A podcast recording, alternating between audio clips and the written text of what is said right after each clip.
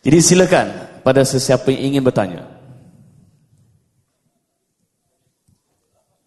Nama, soalan, ajukan pada siapa? Assalamualaikum. Waalaikumsalam. Uh, soalan uh, nama saya Muhammad Taufik. Apa nama? Taufik. Taufik. Soalan saya kepada Ustaz Jalani. Uh, kita sudah membela pandangan Ibn Taymiyah daripada disalahguna oleh kelompok pengganas seperti ISIS. Boleh dekat sikit dengan mic sebab kurang kurang jelas. Kita sudah membela pandangan Ibn Taymiyah daripada disalahguna oleh kelompok pengganas seperti ISIS. Namun uh, di media sosial saya lihat ada penyokong ISIS menggunakan video khutbah Jumaat dan video kuliah ustaz berkenaan ISIS yang seolah di mana isinya seperti ISIS difitnah oleh pelbagai pihak. Jadi saya nak tanya Ustaz Jalani, adakah Ustaz Jalani nak bela pandangan ustaz daripada disalahguna oleh penyokong ISIS seperti mana uh, mereka salah gunakan pandangan Ibn Taymiyah atau mungkin ia pandangan lama ustaz atau ustaz ada pandangan baru? Itu saja. Ah, sebenarnya secara jujur saya tak pernah faham soalan tu. Boleh permudahkan ayat dia. Okey, uh, saya tengok dalam media sosial, Aha. penyokong ISIS dia ada gunakan video dan video Ustaz Jalani berkenaan ISIS yang seolah-olah isi dia tu uh, ISIS difitnah. Oh. Jadi, uh, nak tanya Ustaz, adakah Ustaz nak bela pandangan tu? Seperti hmm. mana uh, uh, adakah Ustaz nak bela pandangan uh, Ustaz tu disalahguna oleh penyokong ISIS seperti mana ISIS menyalahguna pandangan Ibn Taymiyah. Ah, oh okey, faham, faham, faham. Dia faham bila dia cerita sendiri, bila dia baca kita tak faham. okey, terima kasih. Ah, Saudara Taufik Ustaz faham kan? Okey, soalan kedua. Bismillahirrahmanirrahim. Assalamualaikum warahmatullahi wabarakatuh. Uh, nama saya Ahmad Salahuddin. Saya nak tanya, hari itu saya ada terbaca dekat Facebook tentang uh, tulisan Ibnu Batutah mengenai Ibnu Taimiyah. Saya kurang jelas oh. benda itu. Uh, boleh panel jelaskan lagi? Dan yang kedua saya nak tanya Aju soalan tu pada siapa? Mana-mana je lah Mana-mana je lah Sebab soalan tu pernah dijawab oleh Dr. Asri Nanti Dr. Asri boleh jawab okay, Soalan seterusnya Yang kedua saya nak tanya komen um, Ahli panel lah Tidakkah perkara yang sege, uh, sebegini Mendatangkan kebencian di pihak satu lagi Oh okey ah, Allah Alam Tak maksud saya bukannya pihak sana benci kita Tak kita menyemai kebencian terhadap uh, Yang ada di sini Kepada dia ah. Okay. Allah Alam. Masya Allah. Okay, good question. Soalan keempat. Ada lagi soalan lain? Assalamualaikum warahmatullahi wabarakatuh. Salam. Saya Muhammad Arif daripada Kuala Lumpur. Nak tanya kepada saya bersama Dr. Mufti. Berkenaan dengan konsep tasamuh. Uh, saya dapat uh, maklumat tentang apa ni perbalahan di antara Datuk dengan Ustaz Zamian Al-Ghari. Jadi Datuk selalu menceritakan tentang konsep belapan dada. Jadi kenapa Datuk sendiri tidak pernah menjemput beliau untuk memberi ceramah di negeri Perlis ha? dan membenarkan golongan-golongan yang bertentangan dengan aliran ha, Datuk Mufti untuk berada di Perlis seperti golongan Habaib dan sebagainya supaya kita nampak konsep belapan dada itu lebih luas lah begitu. Soalan yang kedua saya tujukan kepada Dr. Rozaimi dan saya juga merupakan seorang peminat beliau ha? untuk maklumat doktor. Ha? Okey, sebab muda, masya Allah hebat.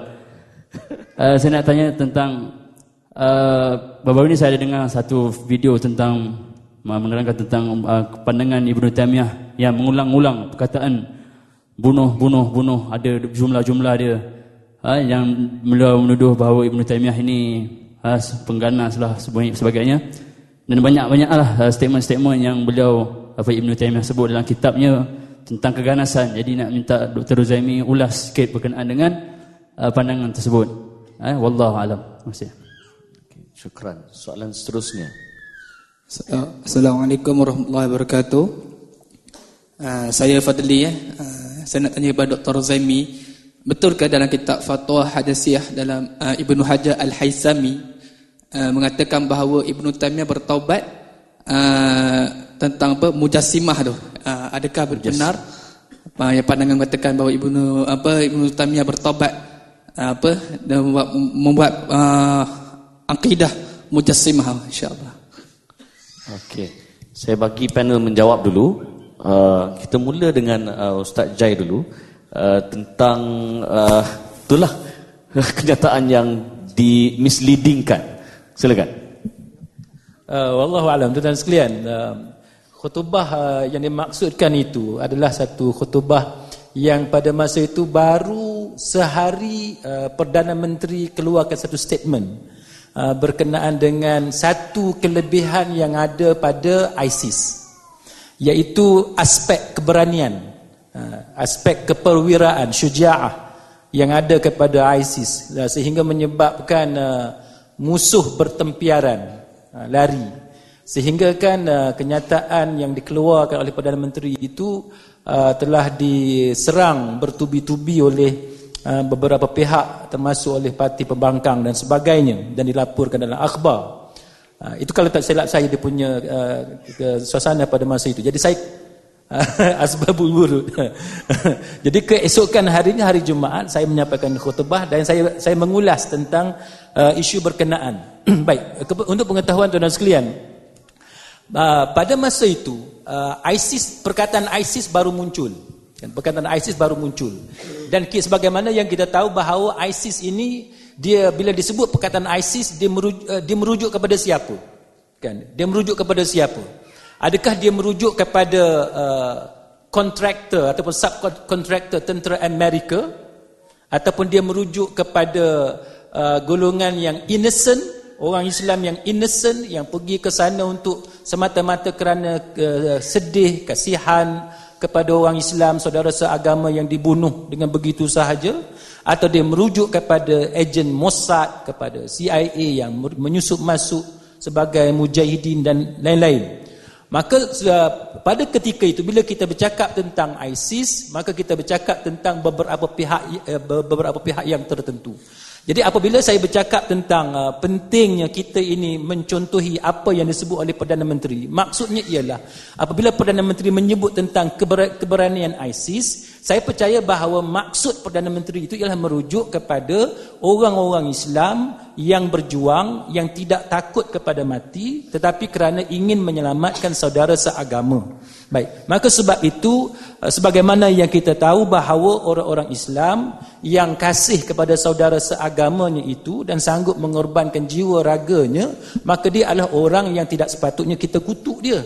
Kan? Kita tak boleh menganggap dia sebagai pengganas. Pengganas ni teroris, terorisme ini ialah orang yang melakukan perbuatan yang menyalahi undang-undang uh, dunia dan undang-undang agama. Maksudnya ialah dia bunuh orang yang tidak bersalah kan? Dia membunuh tanpa sebab tanpa ada valid reason kan? Tetapi jikalaulah pembunuhan yang dilakukan itu kerana membunuh para pemberontak umpamanya maka itu bukan pengganas kalau kita membunuh penjenayah umpamanya kita mempertahankan diri mengikut penal code kanun keseksaan maka penjenayah-penjenayah masuk ke dalam rumah kita kita bunuh penjenayah berkenaan maka itu bukan itu bukan pengganas namanya dan itu bukan keganasan jadi apa yang saya maksudkan ialah apabila kita uh, menolong saudara seagama, kita ada keberanian, maka orang yang seperti ini kita tak boleh gelarkan dia sebagai pengganas. Baik.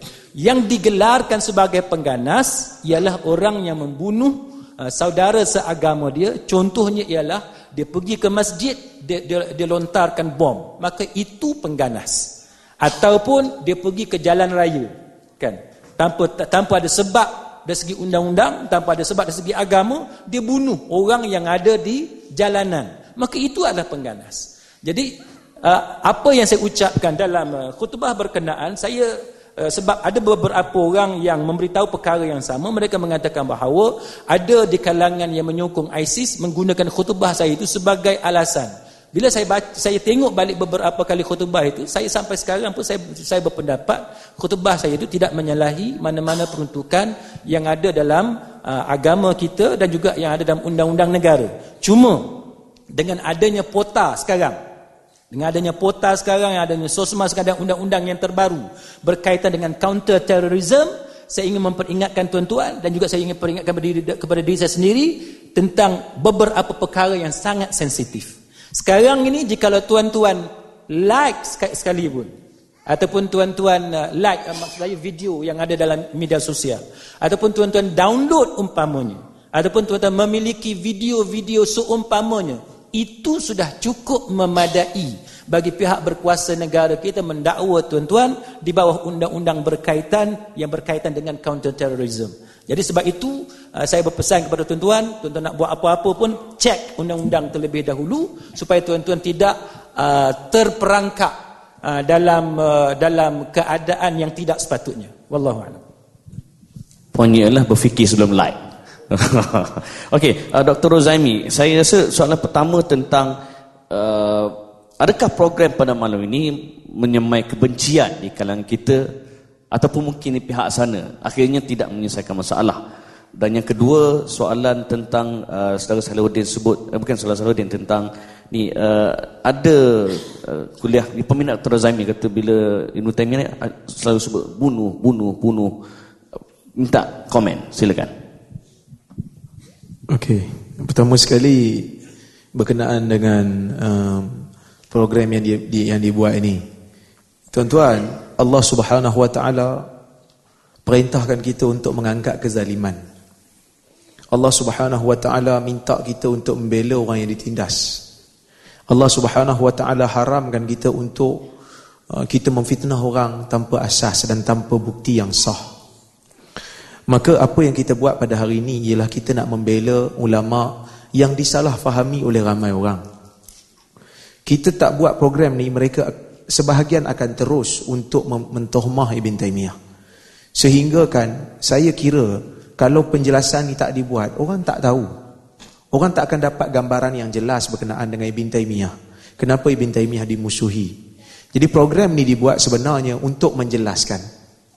Tapi terpulanglah kepada tuan-tuan. Kadang-kadang saya pun heran juga. Ketika mana, ha, ini nak masuk perintihan peribadi sikit. Ketika mana sijil PhD saya dipertikai, semua ilmuan-ilmuan, atau boleh saya kata ramai ilmuan-ilmuan pakat senyap. Ya. Dok tengok, ha, sampai ada seorang tok guru dalam radio dok pertikai PhD. Dia tak sebut nama, tapi disebut PhD hadis. Jadi siapa lagi? Kita lah kan? Nak kata tak ada nilai langsung PhD ni.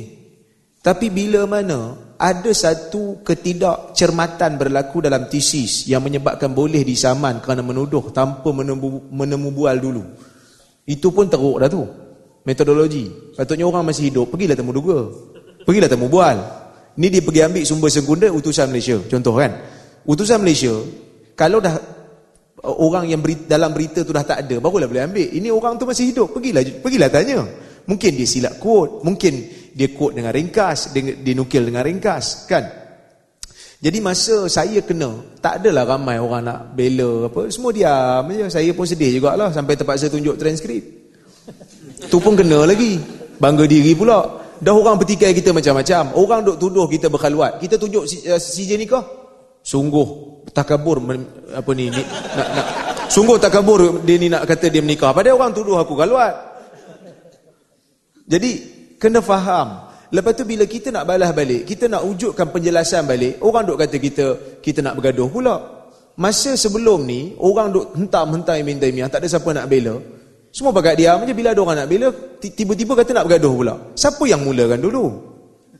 Siapa yang mulakan kekeliruan? Bila ada kekeliruan berlaku, akan ada orang yang menjelaskan. Islam ni dia berdiri di atas hujah. So macam saya kena kan, saya nak balik-balik. Bila saya kena, diam aja. Bila ada ke, kesilapan besar boleh kita kata kesilapan besar dalam metodologi dalam tesis tiba-tiba ramailah pula ilmuwan-ilmuwan jangan petikai PhD orang. Eh? Mana engkau sebelum ni baru, baru keluar pada gua ke? Ketidakadilan berlaku di situ. Saya tak tak heran sangat pun orang nak bela saya ke tak nak bela saya. Tapi kadang-kadang kita tengok manusia ni tak adil. Bila puak kita kena bila puak uh, yang bukan kawan kita kena kita diam je. Bila puak kita kena oh jangan Jangan jadi profesor serba tahu. Sebelum ni dia kata ada PhD hadis bukan semestinya pakar. Tapi dia pun bukan bidang hadis pun. Dia pun jadi profesor serba tahu. Jadi, kita bukan nak bergaduh. Tak. Kita nak menjelaskan kebenaran. Kerana benda ni saya tengok, kalau tak di, kalau tak dijelaskan, akan menyebabkan kezaliman berlaku kepada alim kita, kepada ulama kita. Kalau nak pantau orang yang nukil pada Ibn Taymiyah, fatwa Perak pun antara yang banyak uh, peninukil pada Ibn Taymiyah. Masa fatwa tak boleh kongsi raya dulu ingat. Dia, dia nukil daripada iqtida isirat iqtida usiratil mustaqim daripada kitab Ibn Taymiyah. Jadi sebab itu saya saya nak saya nak supaya Ibn Taymiyah dinilai dan di, di, diuruskan dengan baik pemikiran dia. Bukan diterima semua, ada yang ditolak, ada yang diterima. Tapi nak tolak semua, kita telah menolak satu khazanah. Kalau nak tolak dia, kita kena kita terpaksa nilai balik anak-anak murid dia. Yang memuji dia. So kalau yang memuji dia maksudnya pro dia. Bila pro dia maksudnya tak boleh pakai juga. So kami bidang hadis, kalau Ibn Taymiyah tak boleh pakai, anak murid yang pro dengan dia pun tak boleh pakai. Kita nak pakai siapa? Az-Zahabi, Al-Mizi. Ini semua tokoh-tokoh besar dalam hadis. Jadi payah. Jadi susah. Sebab tu kita buat program ni. Kita nak menjelaskan. Kita bukan nak jadi gaduh, tak. Ha, sebab kita memang tak pernah gaduh pun. Kita tak pernah pun nak kapirkan orang. Tak pernah kita sebut. Hang kapir. Kapir, kapir, kapir, kapir. Tak kita pernah sebut. Dah sungguh, kami tak pernah sebut. Yang suka mengkapirkan orang ini, bukan kami. Bukan kami. Tapi kami dikatakan suka mengkapirkan orang. Ha, jadi, masalah. Kan? Itu yang pertama. Yang kedua berkenaan dengan kalimah uh, bunuh dalam Majmu'ul Fatawa. Sebenarnya benda ni disebut oleh Hasan Saqaf. Dia buat carian tu. Hasan Saqaf masa dia berdebat dengan Syekh Adnan Ar'ur. Dia kata kalimah musyrik dalam Majmu'ul Fatawa berapa banyak? Banyak dia kata kalimah musyrik. Suka kapirkan orang. Kemudian dalam Majmu'ul Fatawa juga menyebut perkataan bunuh. Banyak. Perkataan perang. Banyak. Pertama, dalam Quran pun ada sebut perkataan musyrik. Banyak juga sebut perkataan kafir. Banyak sebut perkataan bunuh. Banyak juga sebut perkataan perang dalam Quran. Takkan nak kata Quran menganah pula. Kita kena tahu Ibn Taymiyah hidup di zaman perang. Jadi fatwa dia tentang perang tentulah banyak. Sebab dia hidup zaman tu. Itu yang yang kedua. Yang ketiganya, Ibn Taymiyah kalau disebut tentang bunuh, ulama lain pun sebut. Bila dia kata, uh, contoh, saya ambil pada mazhab syafi'i. Siapa yang meninggalkan Imam Nawawi quote, uh, ada pandangan dalam mazhab Syafi'i satu bila satu kampung tak melaksanakan solat jemaah hendaklah diperangi oleh pemerintah. Siapa yang tak solat, tinggalkan solat dengan sengaja hendaklah dibunuh secara had, secara hudud. Ibn apa ni bukan Ibn Taimiyah seorang yang kata begitu. Dan Ibn Taimiyah walaupun dia kata kafir, bunuh, tapi kita kena faham, jangan jangan kira perkataan, baca perkataan, bukan kira. Okey? Orang yang tesis dia pasal Salafi Wahabi dah tentu perkataan tu banyak dalam tesis. Orang yang tulis tesis pasal Maghazi Wasiar macam saya, sirah, dah tentu perkataan Maghazi Wasiar banyak dalam tesis. Kita bukan kira perkataan, kita bacalah perkataan tu. Dia tulis untuk baca bukan untuk kira.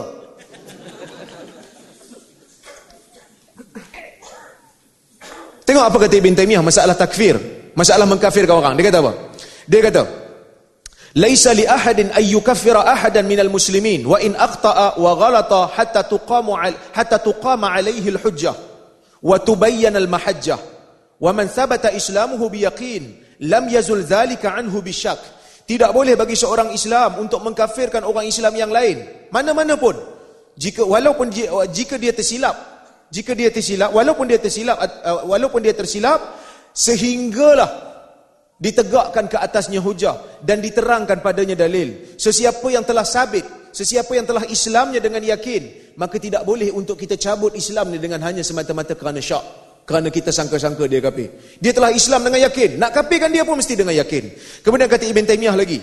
At-takfir lahu syurutun wa, wa mawani' Dia kata takfir, mengkafirkan orang ini ada syarat dan ada halangan.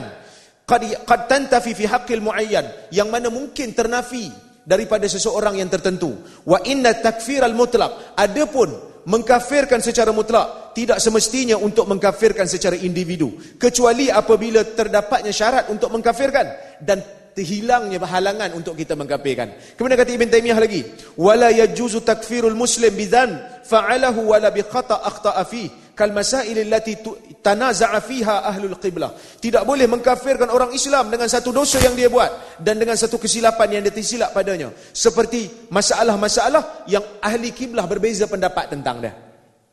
Jelas kata Ibn Taymiyah. Jadi bila kita baca fatwa Ibn Taymiyah, hendaklah dibunuh, hendaklah dibunuh. Maksudnya secara umum. Tapi boleh ke bunuh? Kena cek dulu. Ada tak halangan? Kalau ada halangan tak boleh. Cukup tak syarat? Mungkin dia tak tahu. Jadi sebab itu jangan kira pada saya. Baca. Kemudian, berkenaan dengan taubat Ibn Taymiyah.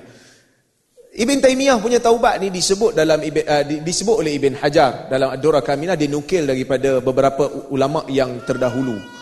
Ya, tapi saya katakan nukilan ini sebenarnya tidak diletakkan sanad. Jadi dari sudut ilmu hadis kita boleh nilai kita boleh nilai semula. Dan sebenarnya nukilan ini tidak begitu tepat dan tidak sahih Kerana yang pertama, Ibn Qayyim al-Jauziyah di antara ulama yang di antara anak murid yang bersama dengan Ibn Taymiyah lewat. Selepas dia balik pada Mesir pada tahun 710, Ibn Qayyim bertemu dengan Ibn Taymiyah 712 dan Ibn Taymiyah meninggal pada tahun 728. Maksudnya Ibn Qayyim tidak pernah bercerita walaupun sedikit berkenaan dengan Ibn Taymiyah dah meninggalkan mazhab Hanabilah dia. Dia tak ada kata pun Ibn Taymiyah bertaubat daripada akidah yang kafir. Maksud bukan kita nak kata Ibn, Ibn Taymiyah itu kafir, tak. Akidah tajsim, dia kata tak, Ibn Taymiyah tak ada, tak ada pun ber, berganjak daripada akidah yang dia berpegang sebelum ini. Itu yang pertama. Yang kedua, kitab yang terakhir yang ditulis oleh Ibn Taymiyah antaranya adalah Minhajus Sunnah. Yang mana kitab Minhajus Sunnah menjelaskan sejelas-jelasnya pegangan Ibn Taymiyah tak ada beza dengan pegangan yang yang sebelumnya. Secara umumnya sama. Kemudian yang ketiga, kalau betul lah Ibn Taymiyah ni taubat daripada akidah tajsim maksudnya dia tak ada dia masuk akidah syairah sepatutnya hampa jangan serang sangat lah Ibn Taymiyah ni. Tapi hampa serang boleh tahan juga. Ha, jadi kadang-kadang kita pun benin. Kata dah taubat tapi dia serang juga. Tapi pada saya dari sudut penilaian akademik dia tidak dia masih lagi berpegang dengan akidah yang asal. Cuma saya berpandangan tuan-tuan dia dalam masalah perbezaan firak dalam akidah ini dalam dalam masalah sifat kita pilih pandangan yang kita rasa tepat lah kita janganlah dok bergaduh kapi dengan orang. Kan kita ambil pandangan yang kita rasa tepat seperti mana yang saya Ibu Samah sebut tadi dalam masalah akidah. Ulama berbeza pendapat dalam masalah-masalah ijtihad dalam akidah. Maka kita ambil pandangan yang terbaik dan kita maafkan orang yang tersilap, ulama yang pada kita tersilap kerana kita mengikut ulama yang kita rasa betul. Jadi kurangkan uh, bergaduh ni. Kurangkan perbezaan apa ni perselisihan yang menyebabkan kita jadi bergaduh ni. Ha, kita tengok ulama pandangan-pandangan ulama ni dengan dengan lutf, dengan dengan dengan lembut, dengan harmoni. Jadi itu pandangan saya lah. Wallahu taala alam. Kurangkan kontroversi, tingkatkan prestasi ya. Baik, uh, Dr. Asri, dia ada dua persoalan utama iaitu tentang uh, Ibn Battutah yang pernah menceritakan tentang Ibn Taymiyah dan yang kedua, saya rasa Dr. Asri pun dah agak soalan ni tentang Dr. Asri sebut pasal tasamuh tapi kenapa tak jemput sahabat doktor untuk ke Perlis? Begitu juga dengan selebihnya. Sekian terima kasih. Jadi silakan jawab soalan tersebut Dr. Asri. Terima kasih. Pertama uh, tentang Ibn Batutah. Orang Melayu ni kadang-kadang tak apa kenal Ibn Batutah. Tapi beberapa tahun kemudian kita kenal. Kerana buku dia Rehlah Ibn Batutah diterjemahkan. Rehlah Ibn Batutah satu-satunya karya yang besar Ibn Batutah yang besar tu maksudnya cerita pengembaraan dia. Ibn Batutah punya uh, latar belakang dia bukan latar belakang seorang ahli ilmuwan Islam di sudut fik ataupun seumpamanya. Tapi dia muncul kerana buku tu lah, kerana rehlah ataupun kembara Ibn Batutah. Dalam rehlah Ibn Batutah, uh, Hasan Sa'ih ada tulis dalam Tajul Mafriq, Uh, mengkritik berapa orang mengkritik tentang buku Rehlah Ibn Battuta. Kerana dalam buku Rehlah Ibn Battuta ada kenyataan-kenyataan yang kelihatannya tidak terlalu tepat. Yang menunjukkan Ibn Battuta kemungkinan besar sebahagian daripada kenyataan beliau beliau tidak ambil sendiri di tempat yang beliau pergi tapi mendengar daripada orang yang bercerita di pelabuhan. Contoh beliau kata ada um, kubur uh, Nabi Zakaria di Masjid Dimashq. Sebenarnya Yahya. Jadi uh, uh, tak apa tepat. Uh, di dalam Rehlah Ibn Battuta kata fadilat semayang di Masjid Damsyik sebanyak uh, 30 ribu kali mayang tempat lain yang dinukilkan riwayatkan daripada Sufyan Al-Thawri umpamanya. Ini juga tak benar kerana masjid tu ditubuhkan wujud selepas daripada zaman Nabi. Daripada mana benda ni akan datang? Dan banyak lagi cerita-cerita lain yang boleh dinukilkan. Kemungkinan besar uh, uh, sebahagian ahli sarjana menyatakan yang salin balik buku Ibn Battuta ni ialah Ibnu Juzi Al-Kalbi. Kerana dia telah memuji pemerintah Fas iaitu Abu Inan Al-Fasi. Sedangkan pemerintah itu adalah pemerintah pada zaman Ibn Juzi Al-Kalbi. Jadi antara kontroversi yang ditimbulkan oleh Ibn Battuta. Kata Ibn Battuta, ketika beliau sampai ke Dimash, ke, mas, ke Masjid Dimash, Ibn Taymiyah bagi khutbah ataupun bagi pengajaran di Masjid Dimash.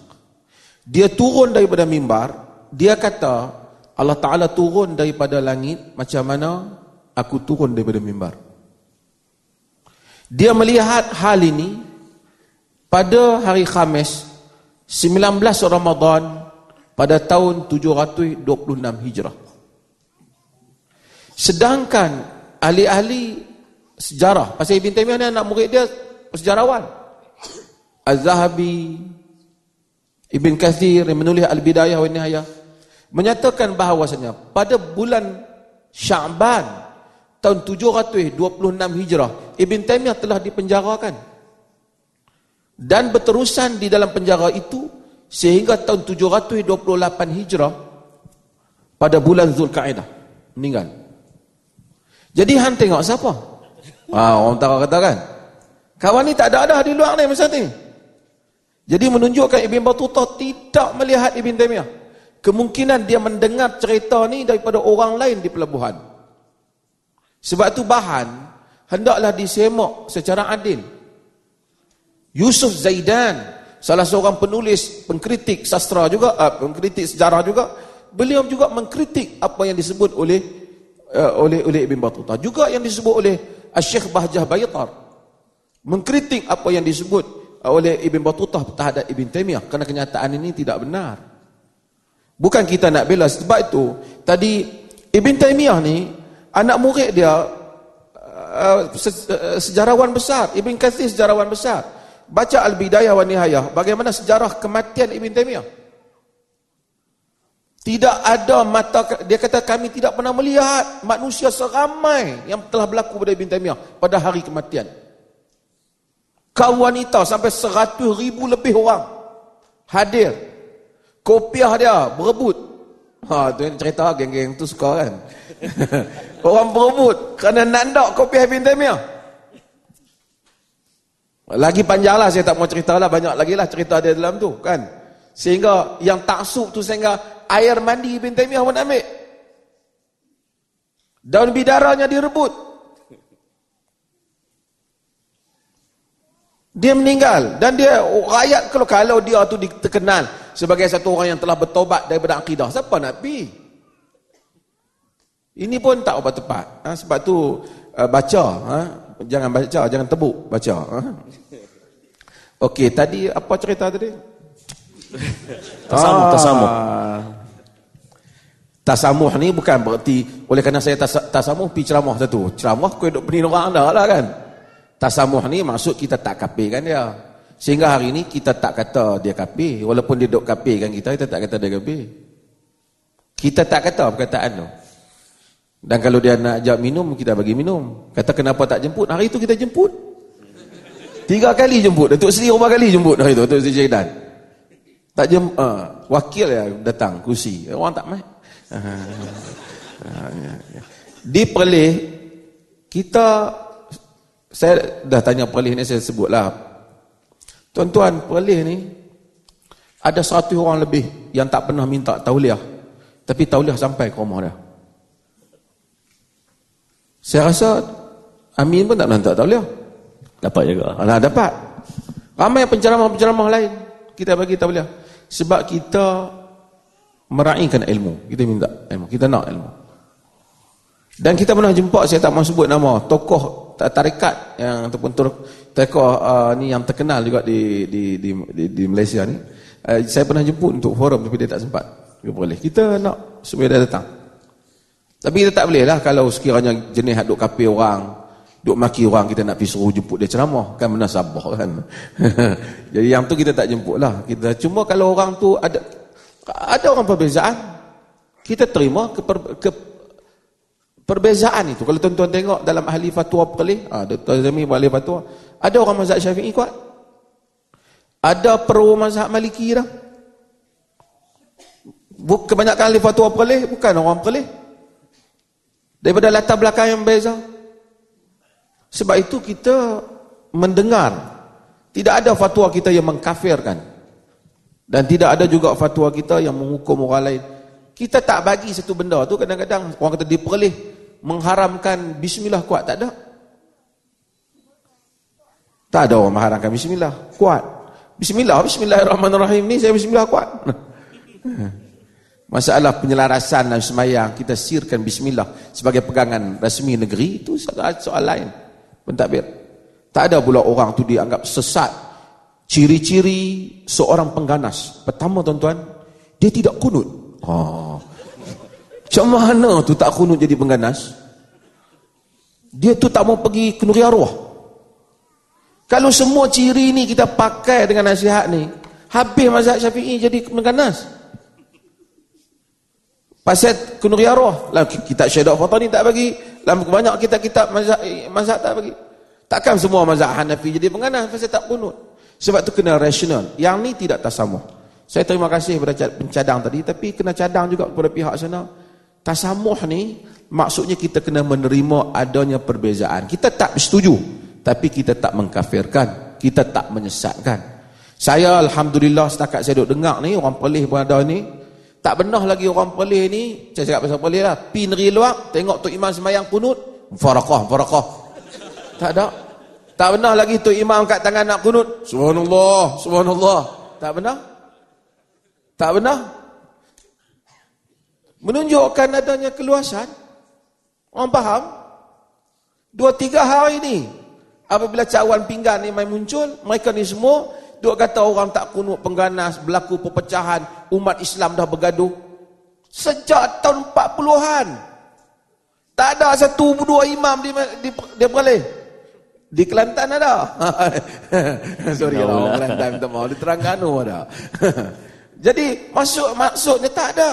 Sebab itu ini tuduhan rambang. Pihak polis yang ada di sini ambil rasional dalam hal ni. Saya minta. Minta ambil rasional dalam hal ini. Ini bukan soal ini soal keselamatan negara kita. Soal kita tak boleh buat main-main kerja ni ni. Syok-syok main-main duk tuduh-tuduh buat ceramah merata nak main tuduh-tuduh kawan ni tak boleh. Kita kena ambil serius hal ni. Kita nak menangani keganasan ni bukan saja di, polis. Kita semua orang tak mau ada pengganas dalam negara ni. Sebab tu kita kena kerjasama yang baik dengan manusia-manusia yang rasional di dalam hal ini. Terima kasih pengusi. Jazakallah khairan jazak Tuan-tuan dan puan-puan Nampaknya kita pun sudah berada di penghujung rancangan Dan jam pun sudah pun menunjukkan jam 11 malam. Apapun kita berikan tumpukan gemuruh Untuk ke semua barisan ahli pandang kita pada malam ini. Kita berikan tumpukan juga kepada Institut Ibn Qayyim Negeri Selangor Tuan-tuan dan puan-puan. Dan paling gemuruh untuk Datuk Seri Syahidan Terima kasih kepada Kementerian Negeri Di atas usaha program pada malam ini dan apapun sama ada kita berbicara soal Ibn Taymiyah, Ibn Hajar, Ibn Khaldun, Ibn Sina, sesiapa sahaja, pastikan kita berbicara dengan kebenaran dan keadilan. Kerana Allah Azza wa Jal apabila menyatakan lengkapnya Islam disebut dengan kalimah watammat kalimat rabbik sedekat wa adlan. Iaitu disempurnakan kalimah Tuhanmu iaitu Islam dengan kebenaran dan keadilan. Sekian pada saya, saya serahkan balik kepada pengusi majlis. Assalamualaikum warahmatullahi wabarakatuh.